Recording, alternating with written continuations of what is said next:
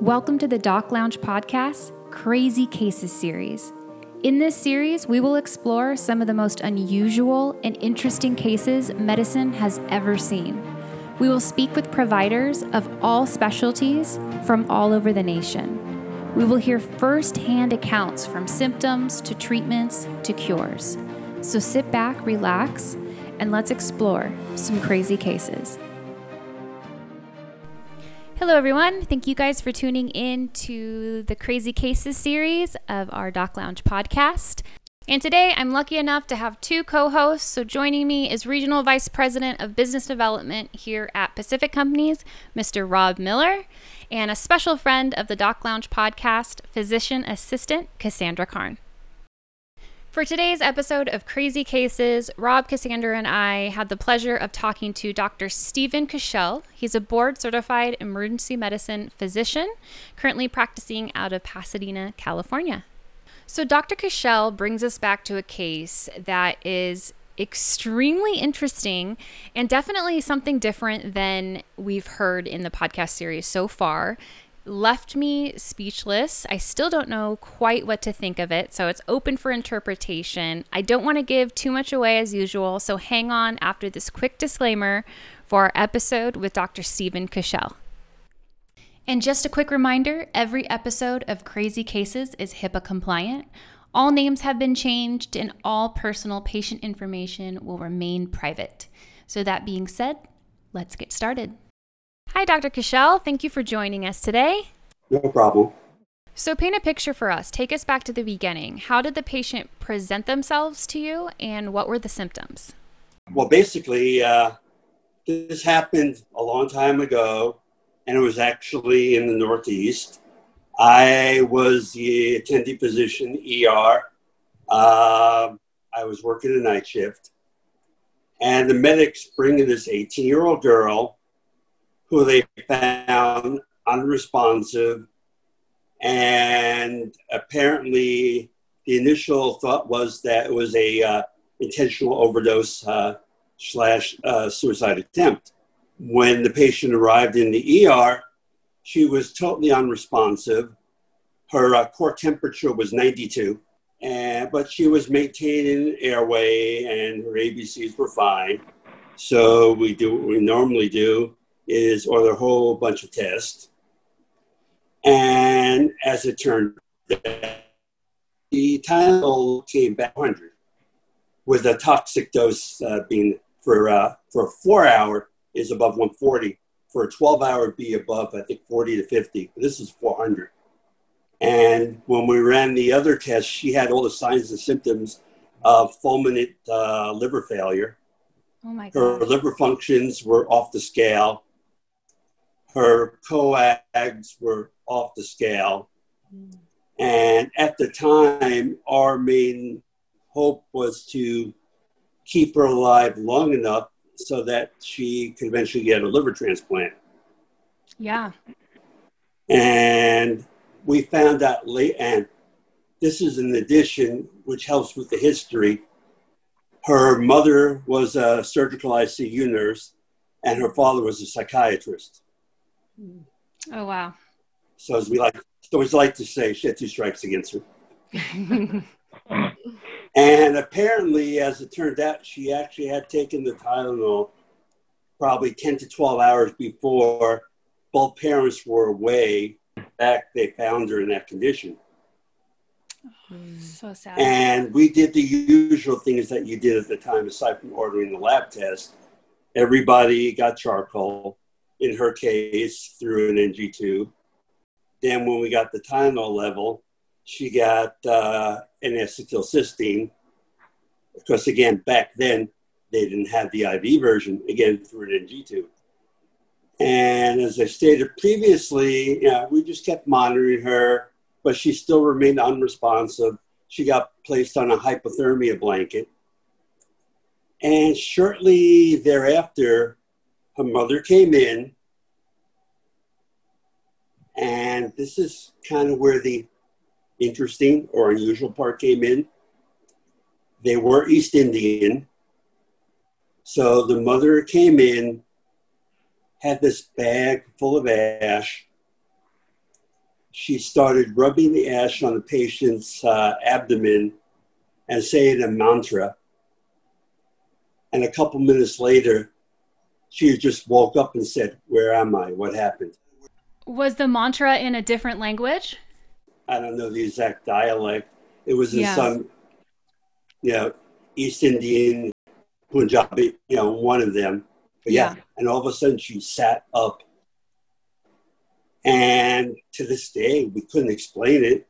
There wasn't anything we did.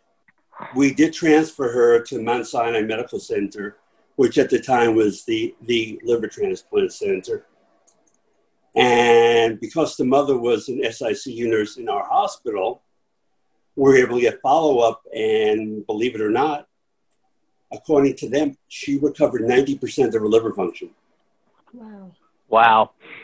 With no other intervention besides. No, just with all we did, all she got was charcoal and N-acetylcysteine. I'm assuming they did the normal protocol, but as I stated, at that point, her co- her INR was like in the eight to nine range. Her uh, liver enzymes were off the scale. I mean, as I said, our main goal was to keep her alive so that she could get a liver transplant. Wow. And those are things, those are numbers like once your liver is at that stage, it doesn't bounce back, right? You you need a transplant. It's not supposed to. Wow. I mean, she had, by all signs and symptoms, fulminant uh, hepatic failure. And again, this the hypothermia she had, which remember Tylenol works for fevers. And if you take a whole lot of Tylenol, it will make you hypothermic. Huh. So everything was consistent with massive uh, acetaminophen overdose and uh, and uh, fulminant hepatic uh, failure. I have a question, Dr. Kushel. As you're, as you're, set the scene for us. You're in a room and you guys are doing your best, and the mom walks in and she's carrying, is it like a, a, a bag of ashes? Is it a box or whatever? And are y'all just standing there watching her do this, or how does that go down? Yeah. Yeah, Wow. I mean, she walks in and she has this little, sort of like a silk little uh, purse or sack. Uh huh. Uh huh. You know women would keep cosmetics in. Right. Right. And then, yeah, we're watching with disbelief.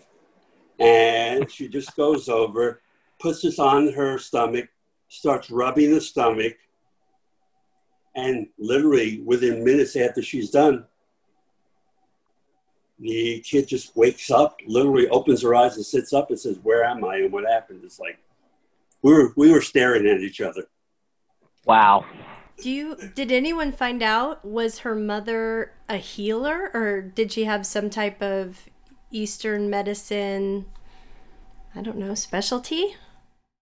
We didn't bother ask, asking that. I mean, You're in too much shock at that point. yeah, we were, I'd be interested to know though. I mean, it can't be that everybody knows to say the mantra and rub ashes. literally everyone's jaw dropped, and we were just staring at each other like, huh?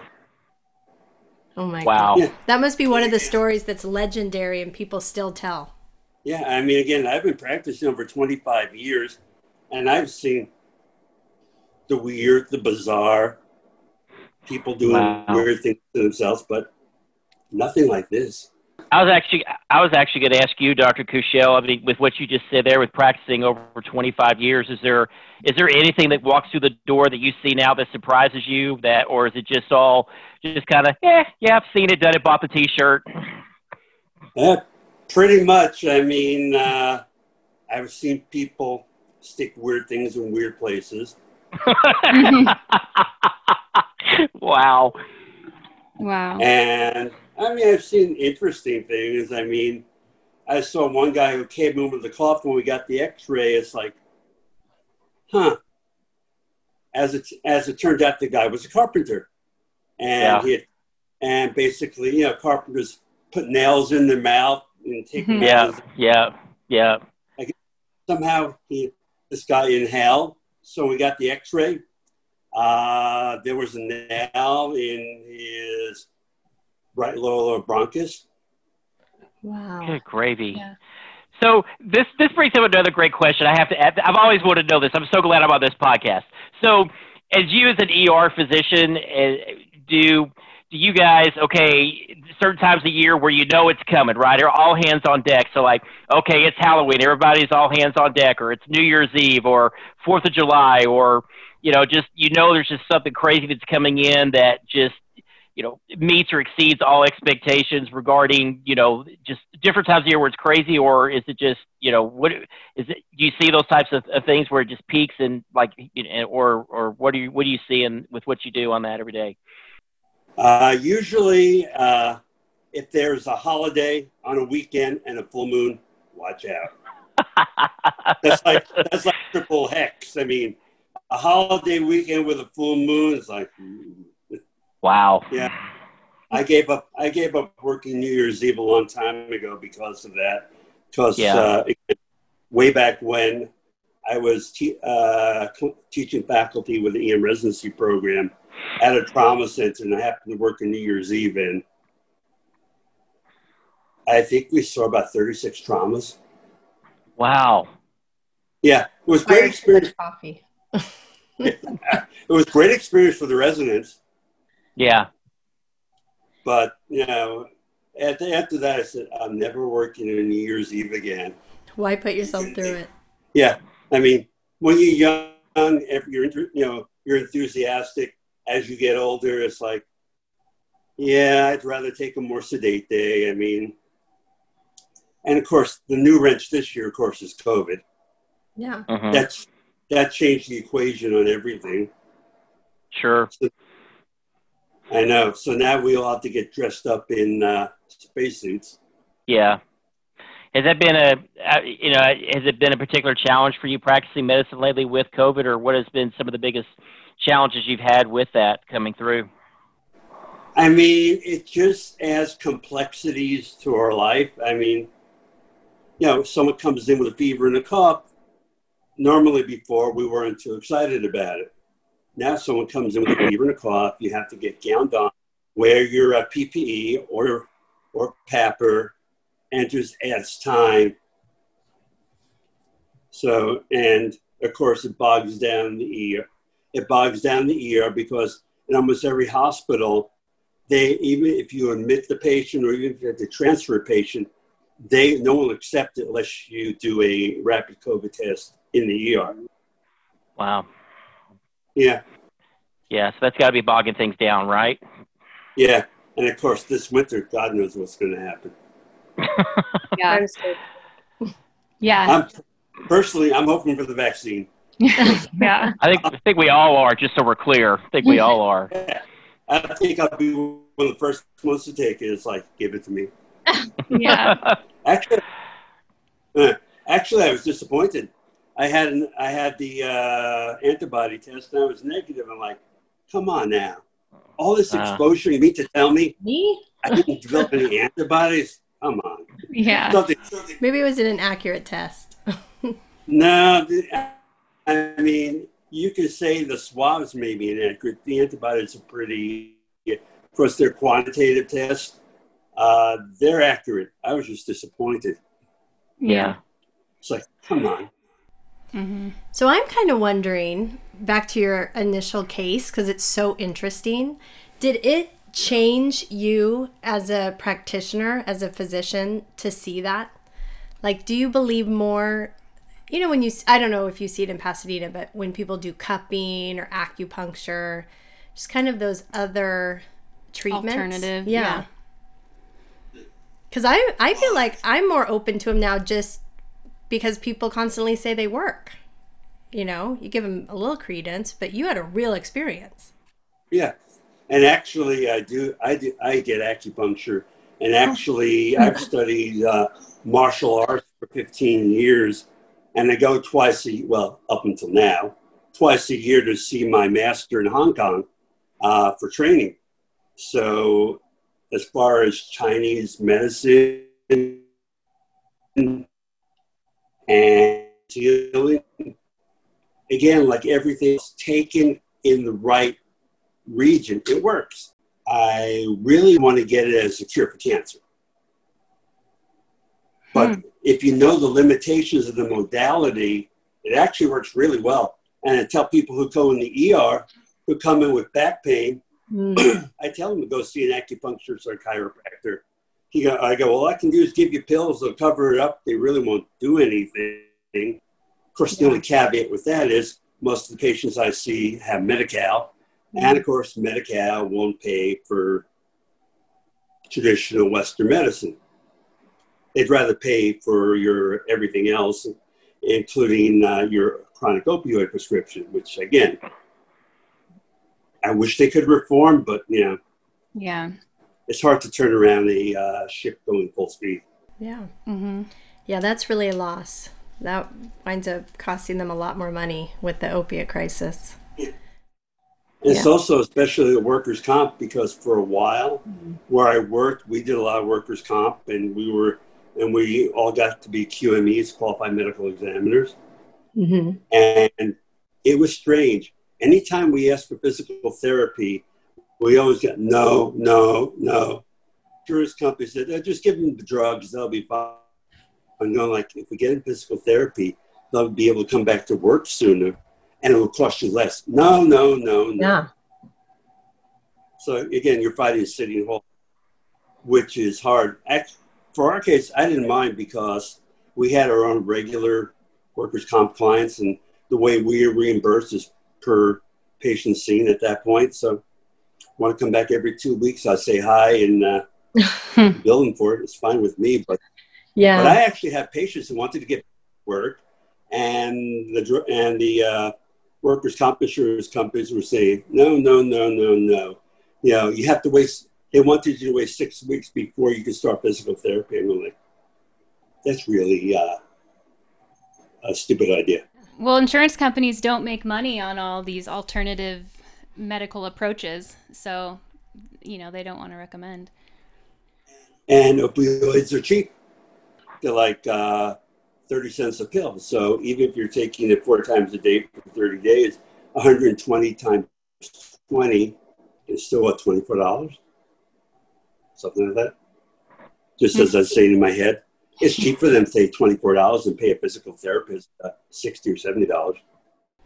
I think the best part of physical therapy I mean, besides the actual therapy, is that the person feels like their pain is being supported and it's almost like a mini therapy session as well, mm-hmm. you know, because the physical therapists are amazing.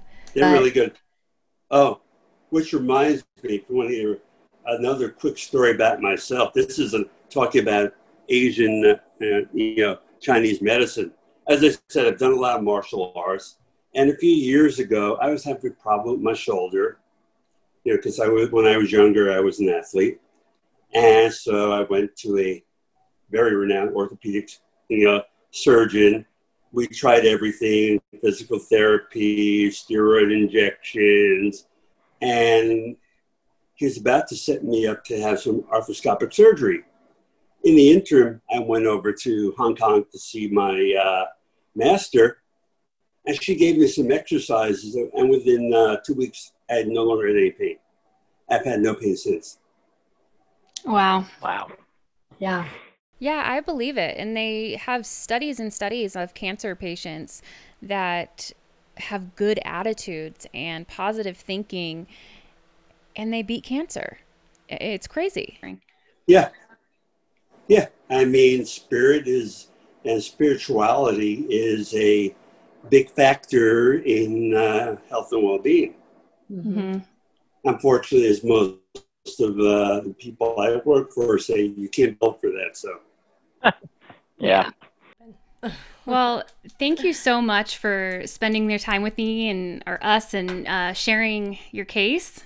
Uh, super interesting and definitely one that um, I, I sure will be talking about. Um, but yeah, I really appreciate it.